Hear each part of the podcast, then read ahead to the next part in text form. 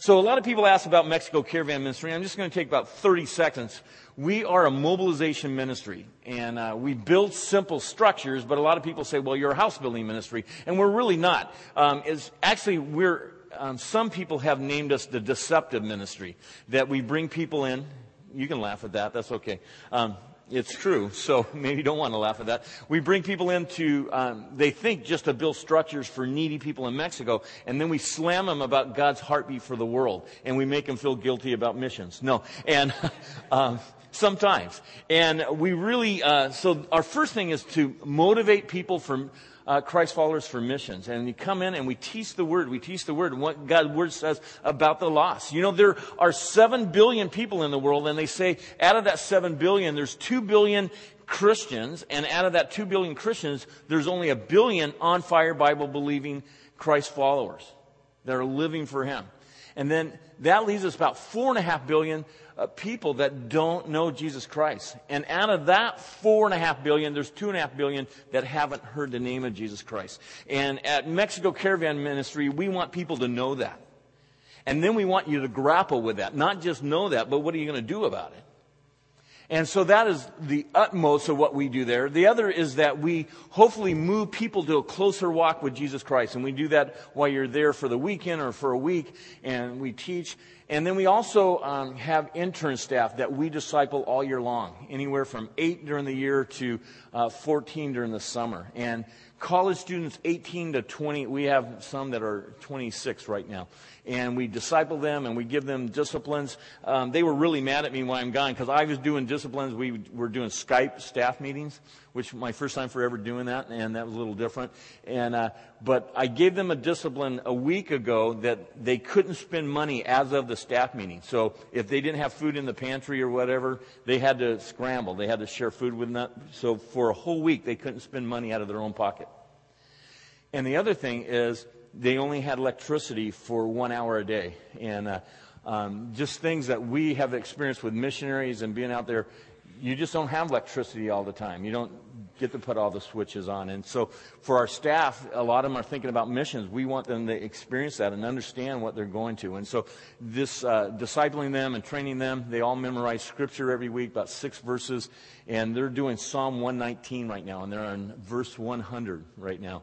And uh, so that's what we get to do. And then the final thing that we really uh, enjoy doing is that we make the gospel attractive. And when groups come, like yourself, make the gospel attractive for the nationals in Mexico. They wonder why would a bunch of um, people from the U.S. come down and minister to them um, and build their house. And they ask the question, why are they here?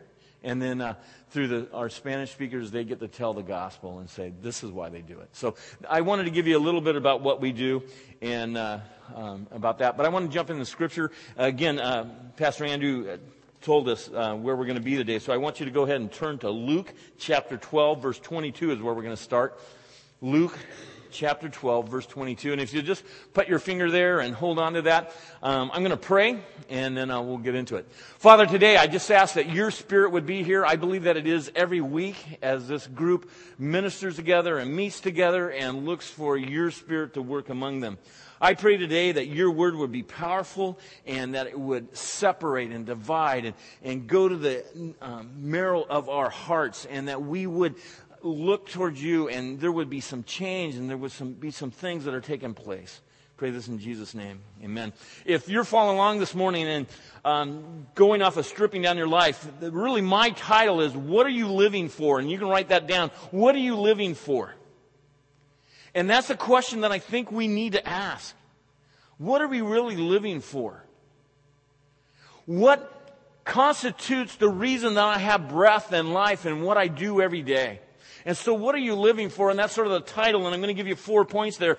But a few years ago, my wife and I were at a funeral in Mexico, actually quite a few years ago now. And uh, if you drive to our ministry in Tijuana, you have to go on the Via Rapida. And the Via Rapida actually splits this cemetery. It used to not split the cemetery. There wasn't a road there, and I'm not sure what they did with the bodies in between this cemetery. But uh, I was up on this cemetery um, at this funeral of a nine year old little girl and her father. And the reason uh, we were at their funeral is the father had lost it and uh, actually killed his little girl and then killed himself.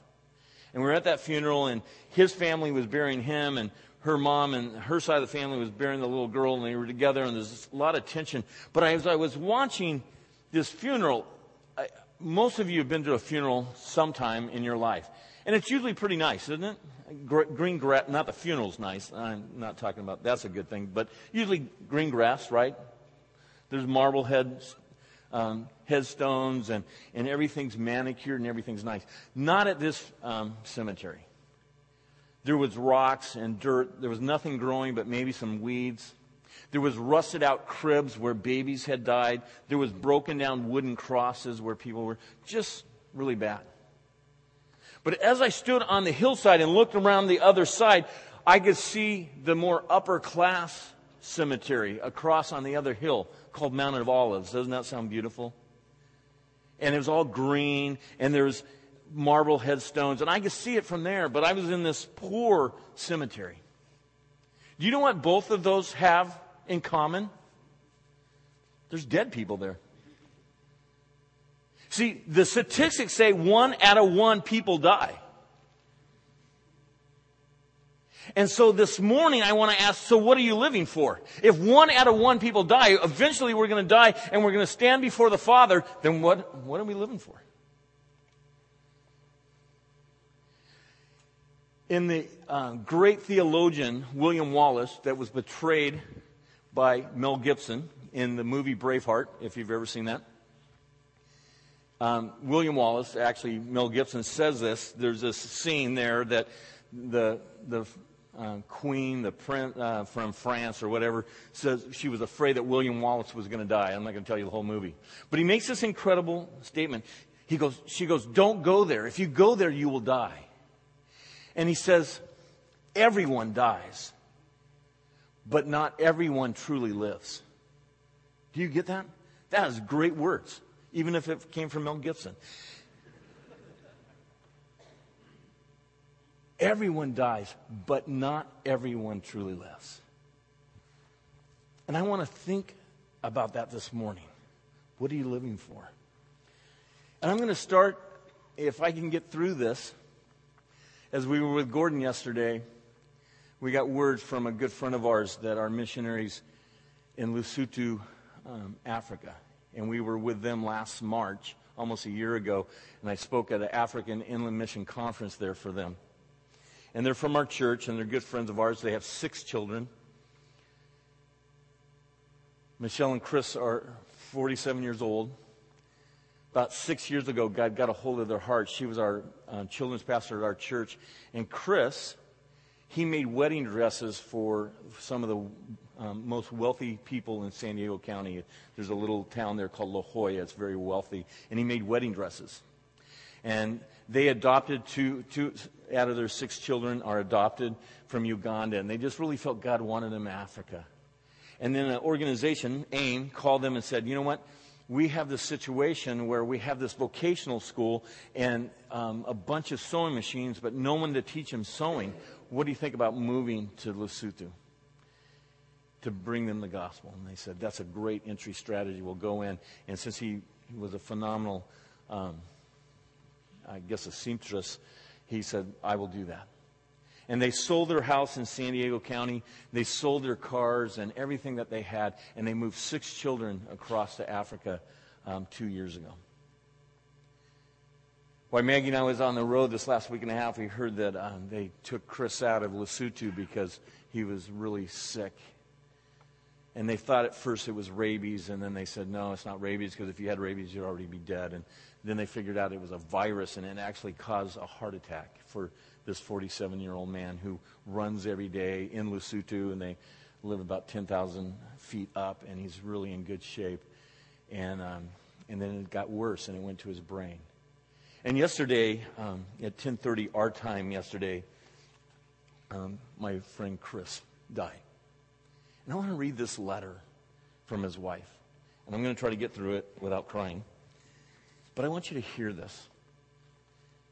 Because I really think it puts in perspective what are we living for? If we're talking about stripping down our life and relying on God, we need to answer that question of what are we living for? It says, from Michelle to all of you all over the world who have been praying, praying fervently for us through this time. This is Michelle. I'm letting you know that Chris is now whole and healed and safely in the arms of his loving, gracious Savior. Chris was actually pretty stable today, but, has been, but he has been having tremors or seizures over the fast, last few days. These are extremely painful for me to watch him endure. Throughout these weeks, we have had the knowledge of Christ, of Chris's brain being involved. I have been asking his heavenly Father to heal Chris completely, make him whole, and not give him more than he could handle. If they were going to be outcomes that involved blindness or seizures or brain damage or any of such kind. Chris has always been very specific to, with me about the quality of life that was a priority for him. As his tremors increased this afternoon, they had to reduce the medicine he was, they were giving him for pain because it was causing his blood pressure to fall pretty rapidly. It was at that time that I knew that what God had so mercifully decided for my beloved husband. Present at Chris' bedside was myself, my mom, who had just arrived from California, and two previous, two nights previous, Dudley and Jan Pate, their um, AIM leaders and a number of the nurses who have faithfully and lovingly, lovingly ministered Chris. We shared the most intimate, deep, immensely moving worship time that I've ever experienced. We prayed over Chris. Dudley kept us in a continuous prompting of beautiful hymns and songs that we sang together. Jan read passages from the Word about heaven, and at different times the nurses would come in and pray with us and embrace me and personally pray with me.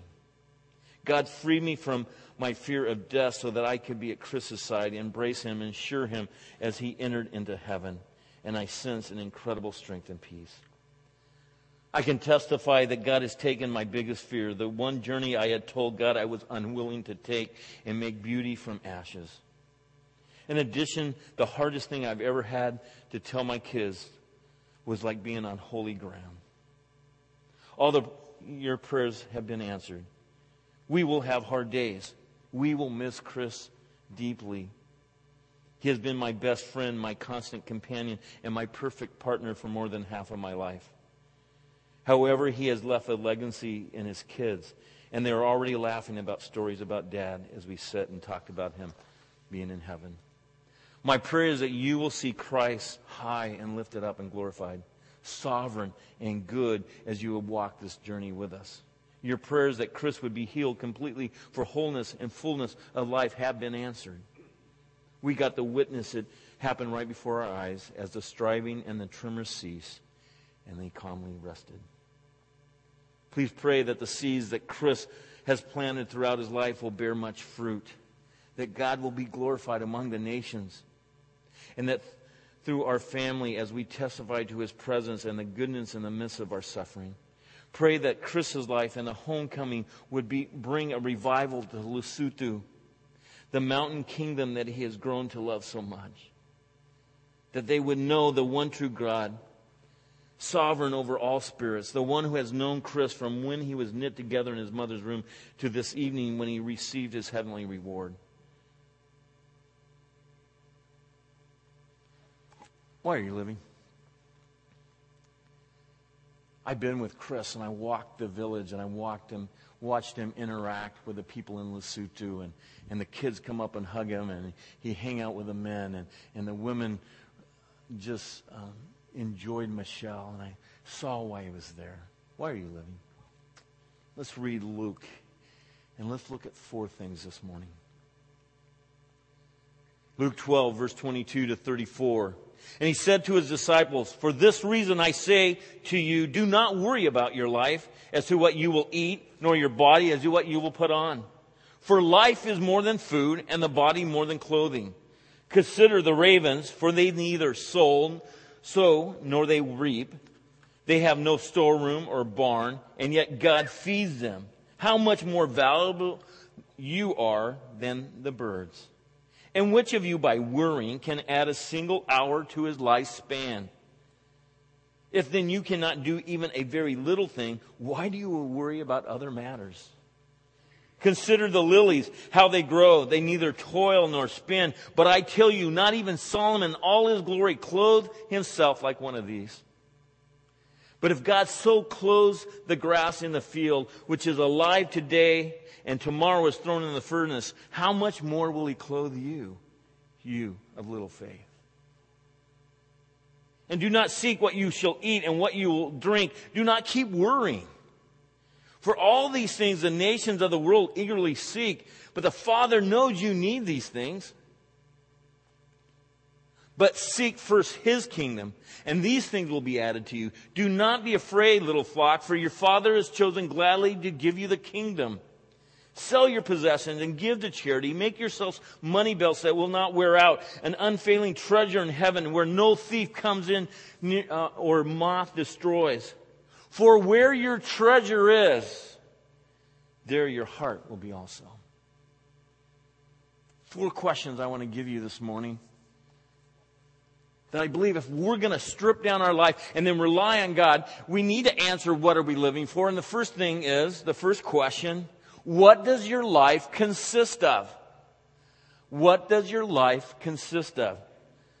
Back to Luke 22 and 23. And he said to his disciples, For this reason I say to you, do not be anxious, worry, stressed out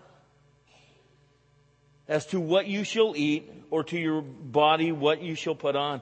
For life is more than food and the body more than clothing. We know that, don't we? Do we know that? I think in our head, cognitively, we say, yeah, life is more than that. But how much time do we worry about putting food on the table? For me, you can see I worry about it a lot. Don't laugh too much. I'm looking at you too. And f- clothing. We go around, man, we window, window covet all the time. And, and women, you probably do that a little bit more than men, but men do it too. In fact, I love this quote. There's a quote that says, we spend money that we don't have to buy things that we don't need to impress people we don't like. Do you get that? We spend money that we don't have to buy things that we don't need to impress people we don't like. So in the scheme of eternity and the light of eternity, what does our life consist of?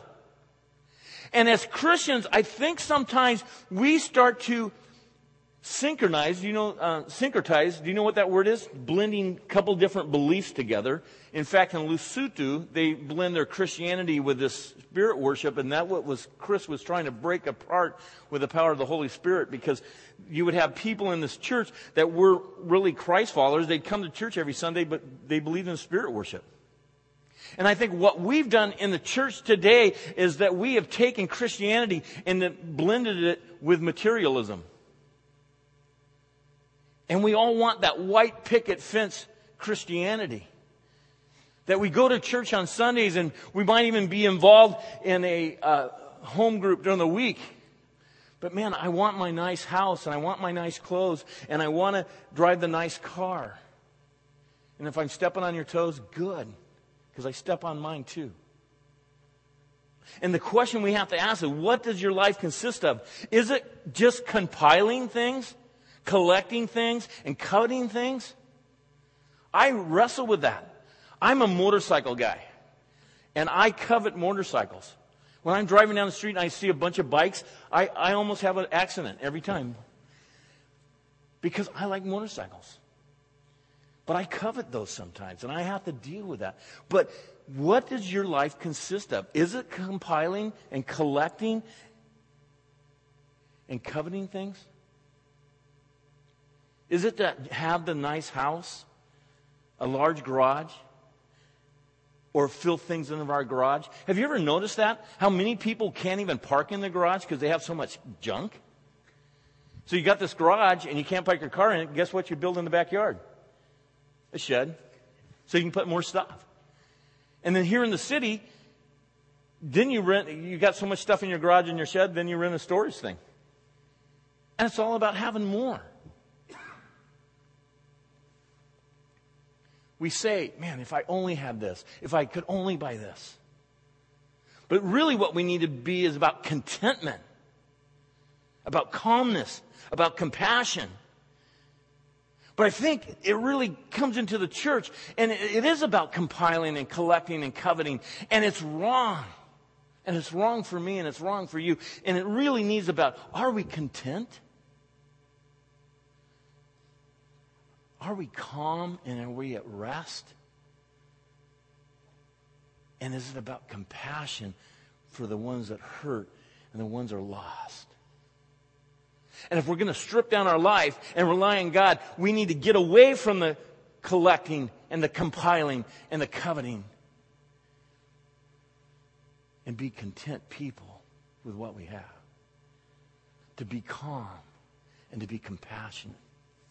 You saw Brooks in there. And Brooks, like I said, is a big blond guy. He sticks out in Papua New Guinea because they're black in color and he is white as they come.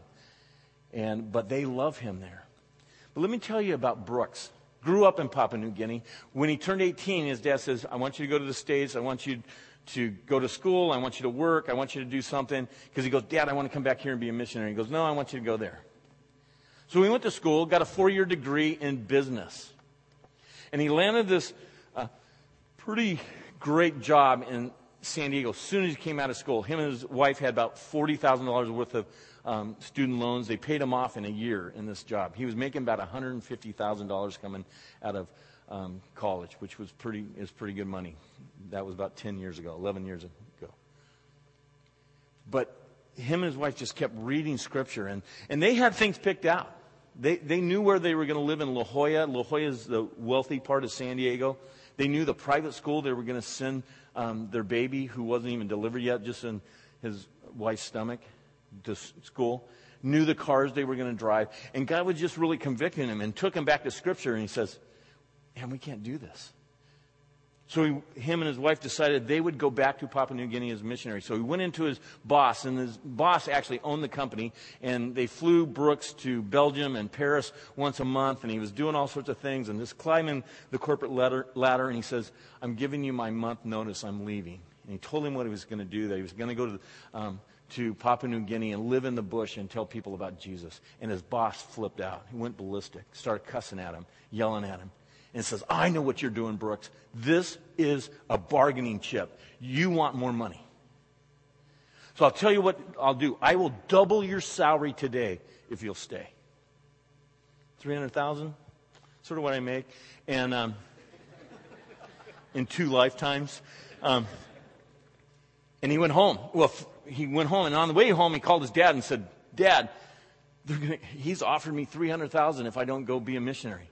And Brooks, I mean, um, Brad, his dad was a missionary over there and now living in San Diego, thinking silently, Jehovah Jireh, God provides, I'll live off my richest son's money, you know? He's thinking, I'm just a poor missionary. This is great. But then he says, then he just says, do what God wants you to do, and hangs up.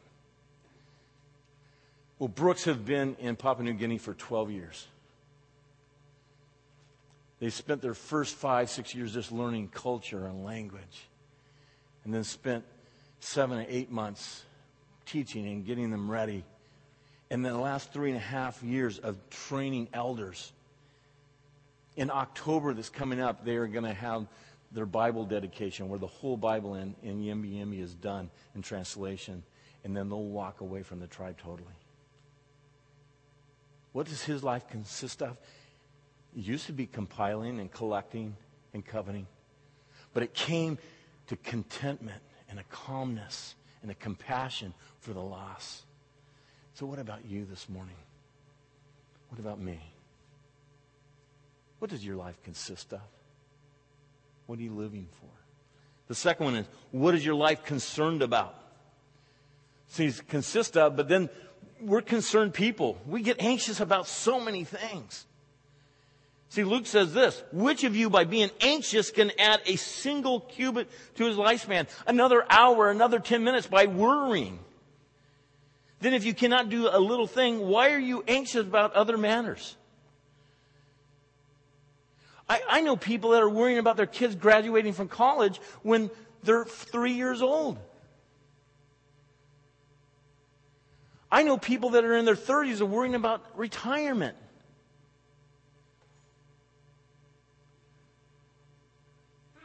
I know people are worrying about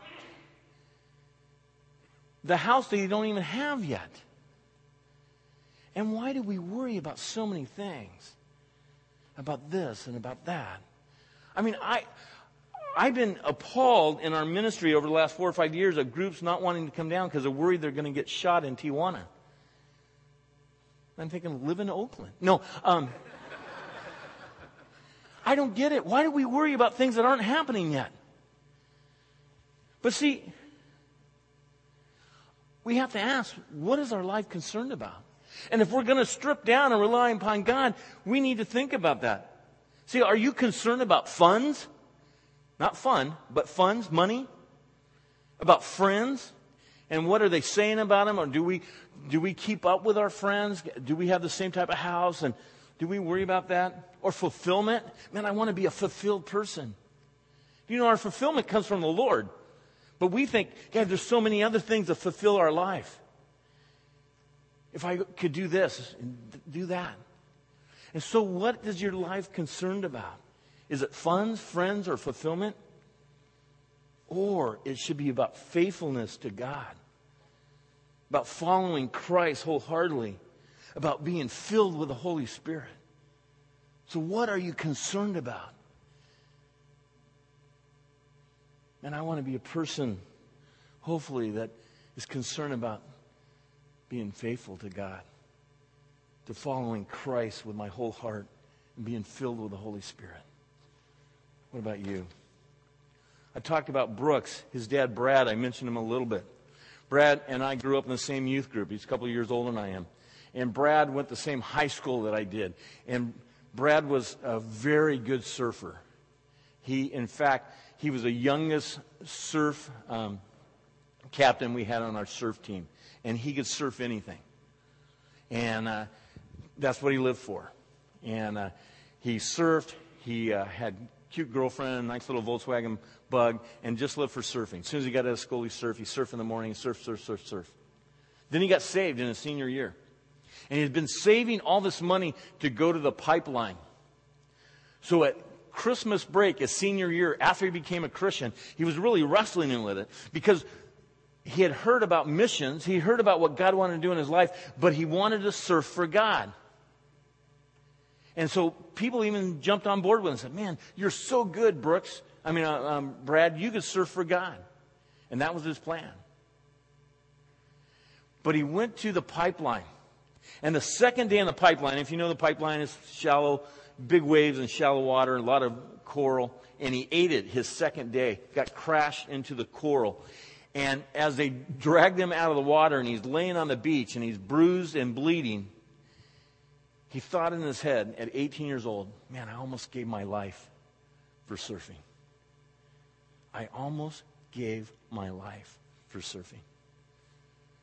He spent the next 20 years in Papua New Guinea and today, there's an established church in what they call the hillbillies of hillbillies in, in Papua New Guinea, out in the middle of nowhere. It took him and his wife seven days just to get into the village the first time they went in.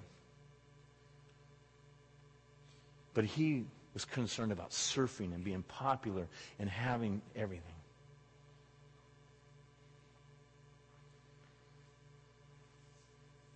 What are you concerned about this morning? Are you really concerned about being faithful to God, following Christ Jesus with your whole heart, and being filled with the Holy Spirit? Or is it other things? The third thing what is your life considering? So we talked about what your life consists of, what's it concerned of, and the next one is what is your life considering? See in Luke 12, 24, it says, Consider the ravens, for they neither sow nor they reap. They have nor storeroom or a barn, yet God feeds them. How much more valuable you are than the birds. Consider the lilies. they grow, neither they toil or spin. But I tell you that even Solomon, all his glory, do not clothe himself like one of these. But in verse 28, but if God so raise the grass of the field, which is alive today and tomorrow is thrown in the furnace, how much more will he clothe you, O of little faith? Consider in the Greek means this to observe fully, to perceive clearly to observe fully or to perceive clearly. And the question is, what are you considering today? What are you seeing or perceiving clearly? What have you observed fully in your life? Is it the wants and the whys of life, the whatchamacallits, or even in a different way, the toys and the things and the temptation of life? Is that what you're considering? Is that what you're observing fully and perceiving clearly? Or is it this? Is it God's Word, God's will, and God's Word world? What are you observing fully today? Perceiving clearly? See, I believe that only two things last for eternity God's Word and God's people. And what are we doing about those two things? Is that what you're observing today? His word, His will, and His world? Do you know that since we started this service this morning, 2,000 people have died without Christ around the world? 2,000. Just in the last hour.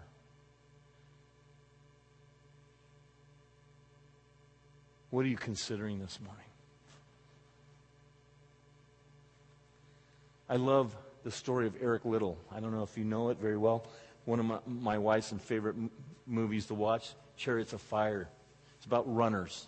Eric Liddell grew up in Scotland. He loved to run. He would run from one farm to another and run all over. When he was in elementary school, he got this high fever and he couldn't even walk. And the doctor told his mother that Eric will probably never run again. But God miraculously touched his body. And by the time he was in high school, he was breaking records for the 100 and 200 meter. By the time he got to college, he was fast.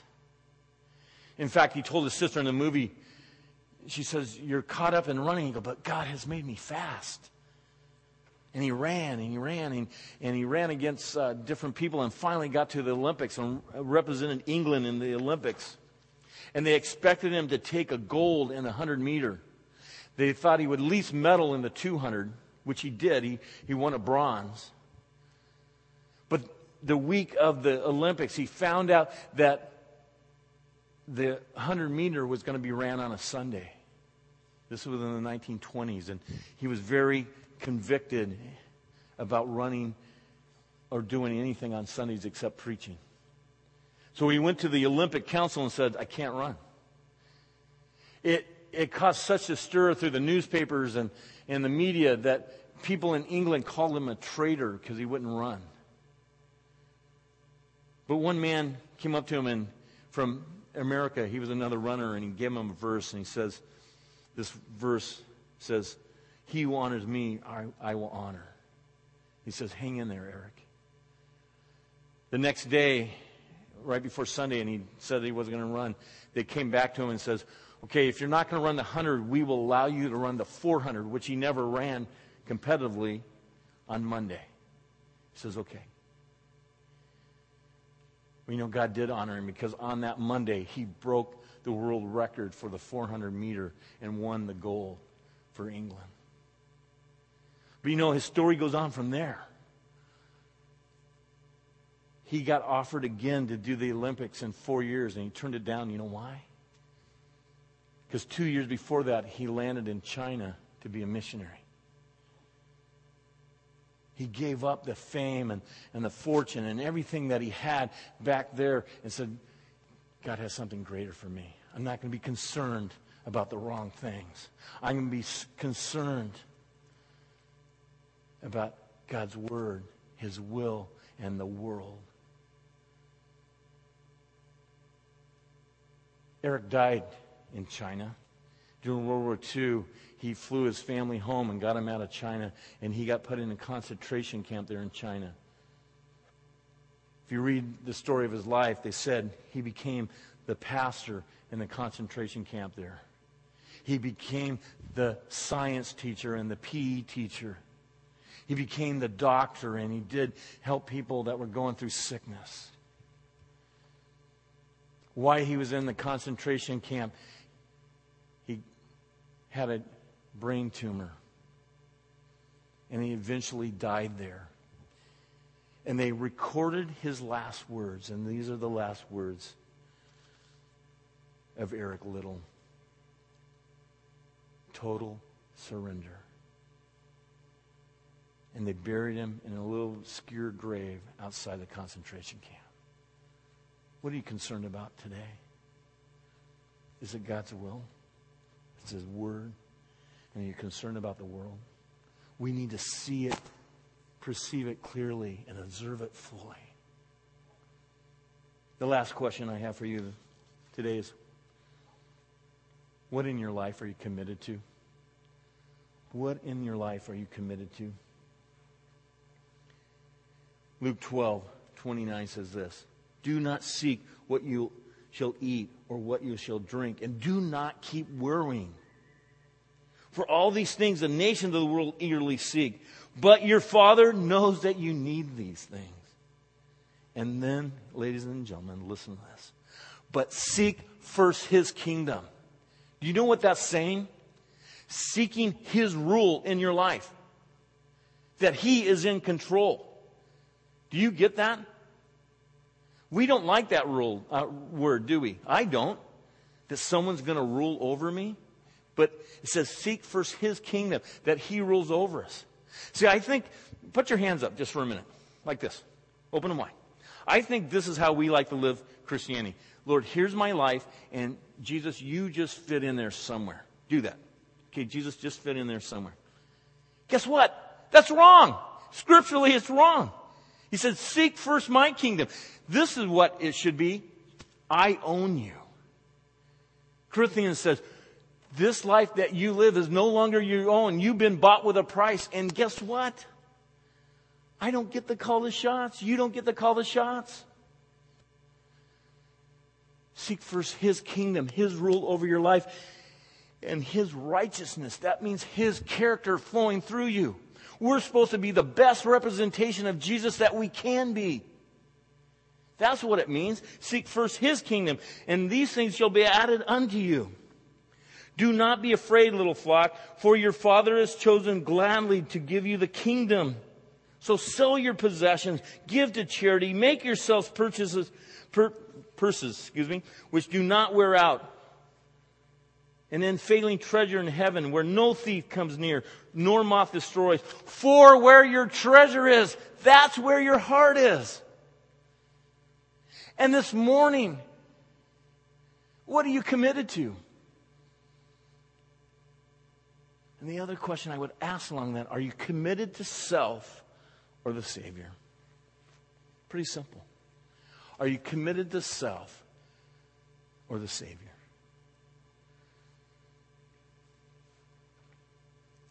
I wrestle with that sometimes.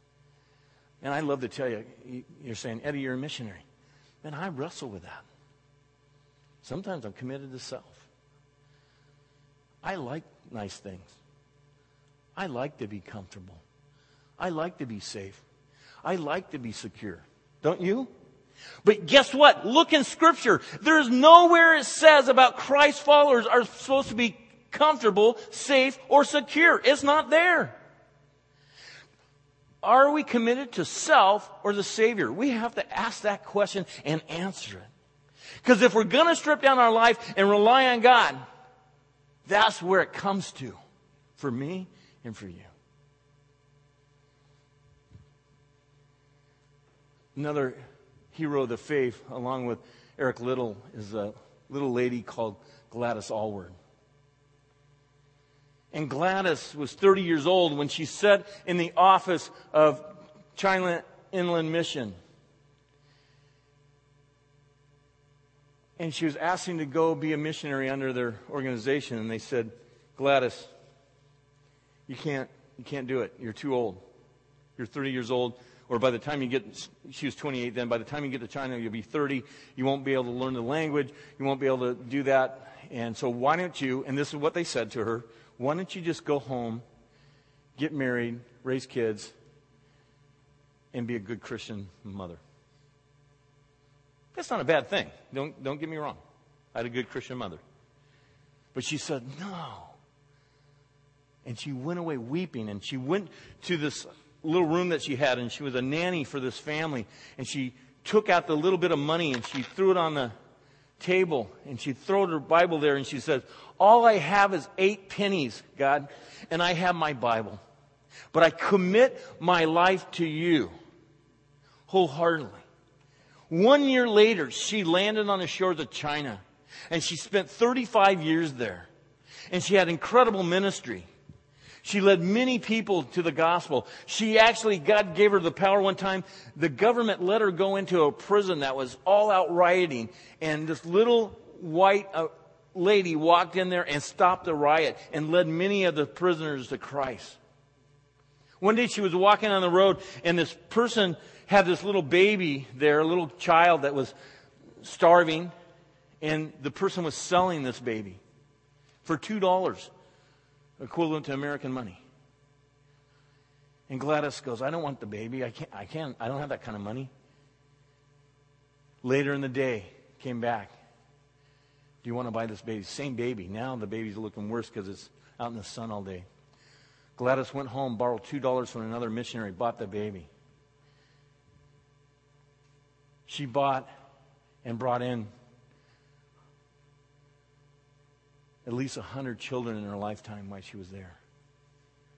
In fact, the day that she died, next to her was the last little child she brought in to rescue from prostitution and slavery. She said, I'm not going to be committed to self. I'm going to be committed to the Savior. And no matter what it takes, no matter what it does, I give it all to you.